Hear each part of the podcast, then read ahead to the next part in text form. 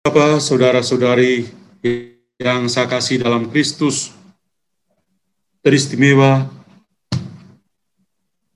saudara-saudari yang tergabung dalam Persekutuan Doa Karismatik Katolik Paroki Santa Maria di Tangerang yang saya kasih.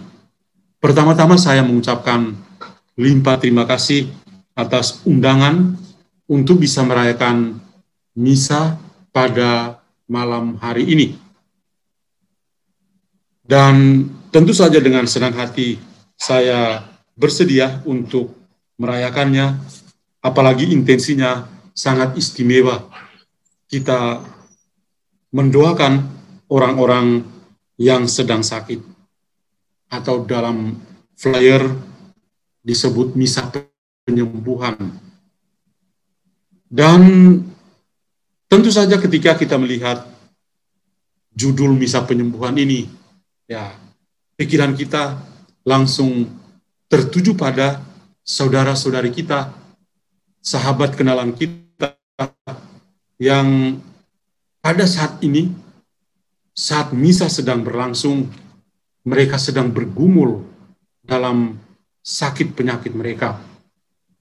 Mungkin saat ini banyak di antara mereka yang teristimewa yang terpapar COVID-19 yang sedang berjuang, baik yang di rumah, yang sedang isolasi mandiri, atau yang sedang berjuang di rumah sakit.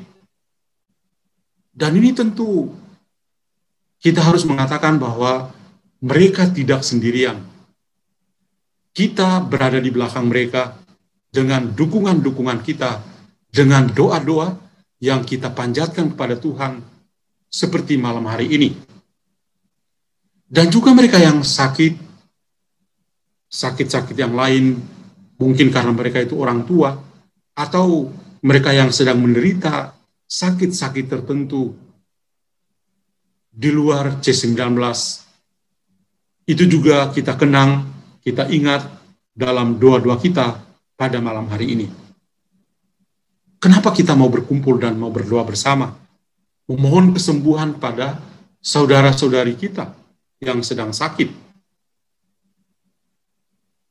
Karena kita adalah saudara-saudara Kristus.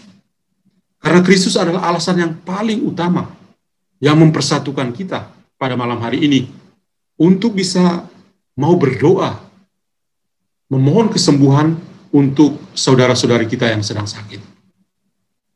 Kenapa saya mengatakan Yesus adalah alasan utama?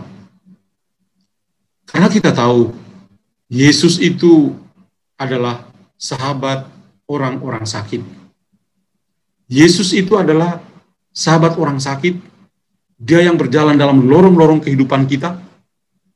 Dia yang dengan tangannya yang kudus menjamah dan menyembuhkan mereka yang sakit. Dia yang ketika bersabda dengan kata-katanya itu bisa menyembuhkan. Dia yang ketika lewat hanya dengan menyentuh ujung jubahnya saja orang bisa mengalami kesembuhan. Maka saya mengatakan bahwa Yesus menjadi alasan utama bagi kita pada malam hari ini untuk berdoa bersama Dia dan memohon kepadanya untuk bisa mengulurkan tangannya, menjamah dan menyembuhkan saudara-saudari kita yang sedang sakit. Bacaan-bacaan kitab suci yang malam hari ini kita dengar, ada dua hal penting yang mengundang kita untuk berefleksi bersama sambil berdoa, memohon kesembuhan untuk saudara-saudari kita yang sedang sakit. Hal yang pertama adalah quality time, waktu yang berkualitas. Apa yang kita dengar dalam bacaan pertama dari kitab imamat, di mana Tuhan menyampaikan pada orang-orang Israel melalui Musa, supaya memperhatikan hari-hari istimewa, hari-hari yang khusus, hari-hari Tuhan yang harus mereka rayakan dan mereka kuduskan secara turun-temurun. Secara sederhana, Tuhan menghendaki agar umat Israel itu selalu punya waktu yang istimewa, waktu yang berkualitas untuk bersama dengan Dia. Waktu yang berkualitas itu adalah waktu di mana orang menyatukan hati dan pikiran mereka bersama Tuhan dan kepada Tuhan. Dan itu itu juga yang Tuhan kehendaki bagi kita semua yang percaya kepada Dia. Bukan hanya orang-orang Israel yang diingatkan oleh Tuhan melalui Musa zaman dulu dalam kitab perjanjian lama.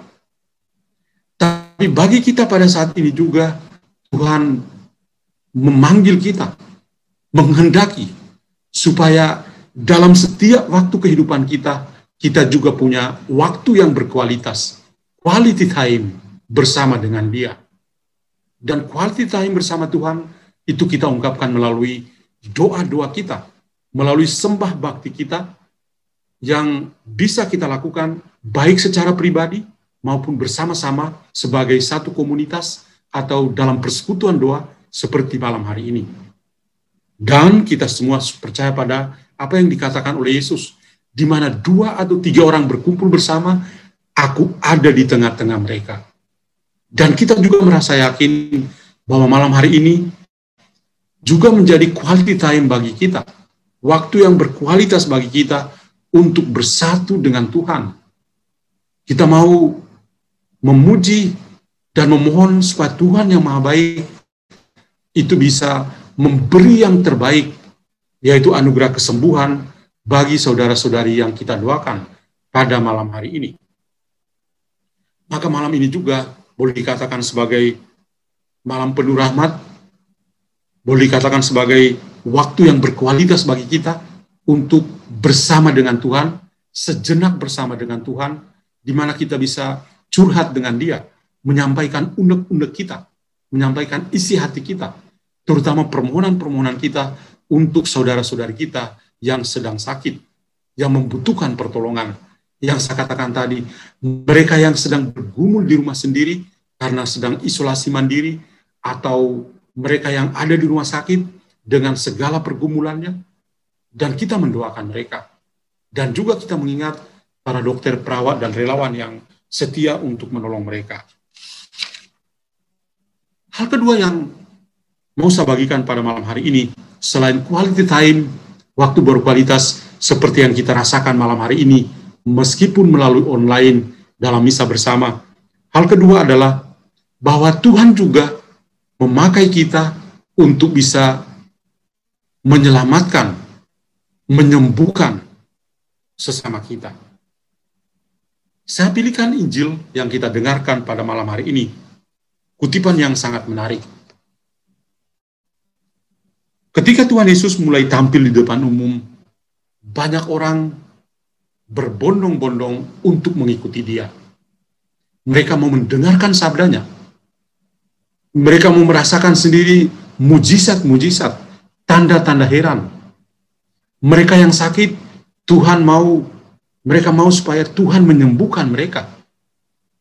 Maka apa yang kita dengar malam hari ini adalah salah satu contoh dari banyak contoh yang Tuhan Yesus lakukan kepada orang banyak.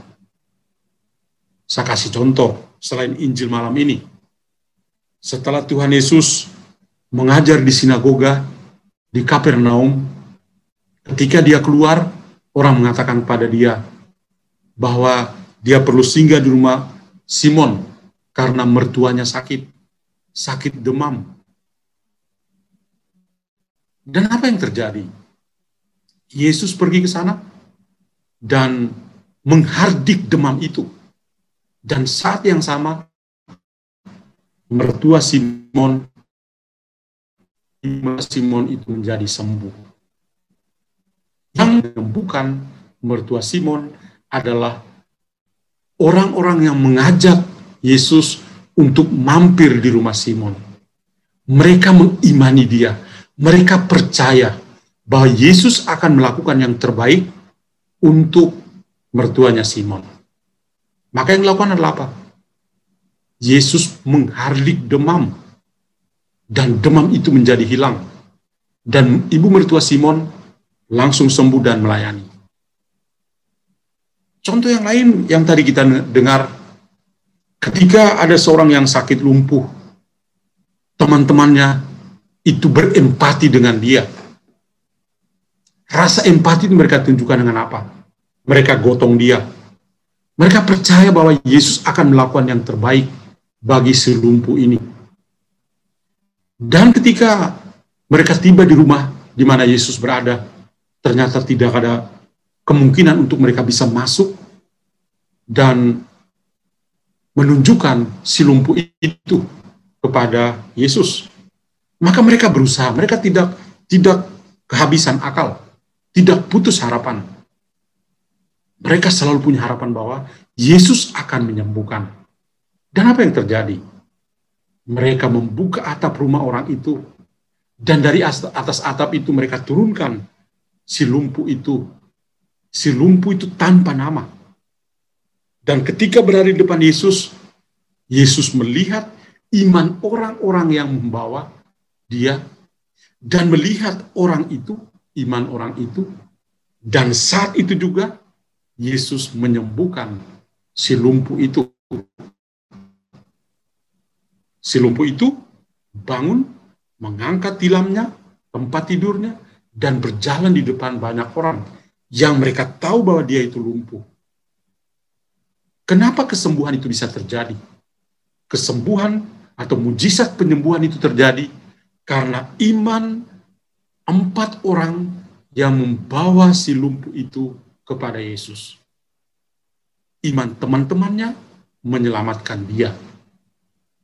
Atau contoh yang lain, yang lebih ekstrim, dalam Injil ketika Tuhan Yesus membangkitkan anak perempuan Yairus yang berusia 12 tahun, yang percaya bahwa Yesus akan membangkitkan anak perempuan itu adalah ayahnya.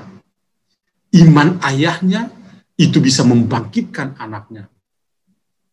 Atau seorang wanita yang sakit pendarahan selama 12 tahun. Ya, dia juga punya iman yang pribadi. Dan ketika melihat Yesus lewat, dia percaya. Apa yang dia percaya? Saya cukup menyentuh ujung jubahnya saja, saya bisa sembuh dan keluarga keluar energi yang begitu besar dari Yesus yang betul-betul merupakan daya yang menyembuhkan. Maka dari contoh-contoh yang saya sampaikan ini membuat kita menyadari bahwa pada malam hari ini kita semua juga berkumpul bersama. Kita semua menyatukan iman dan kepercayaan kita. Bahwa apa yang kita imani kepada Allah yang menyembuhkan, Allah yang menyembuhkan melalui Yesus Kristus putranya, dia juga akan melakukan itu karena kita mengimani dia. Maka doa-doa kita pada malam mirip dengan apa yang dikatakan dalam diceritakan dalam Injil tadi. Empat orang itu begitu percaya bahwa Yesus akan menyembuhkan si lumpuh itu. Maka terjadilah demikian.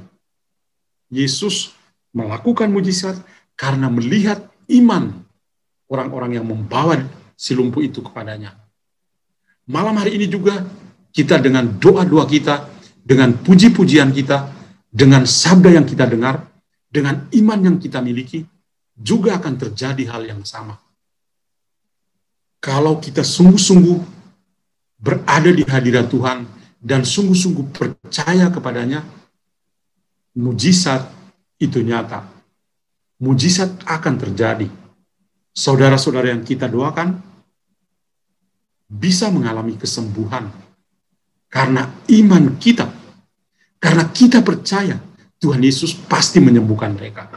Dialah tabib nomor satu yang selalu siap untuk menjamah dan menyembuhkan mereka pergilah aku menyembuhkanmu. Saya percaya bahwa Yesus akan mengatakan itu. Kata-kata yang sama yang akan dia ungkapkan kepada saudara-saudari yang kita doakan pada malam hari ini. Maka saudara-saudariku, di masa pandemi ini, di masa yang sulit ini, mungkin saja kita mengalami krisis iman. Mungkin saja, kita juga mengalami kesulitan tertentu. Menjadi sulit bagi kita untuk bisa mengatakan pada Tuhan, Tuhan, sembuhkanlah. Tapi, saya punya satu pengalaman. Pada awal bulan Juni yang lalu, saya bersama satu keluarga kami bersiara ke Cirebon. Karena waktu itu saya baru merayakan ulang tahun saya dan juga saya merayakan utabisan saya.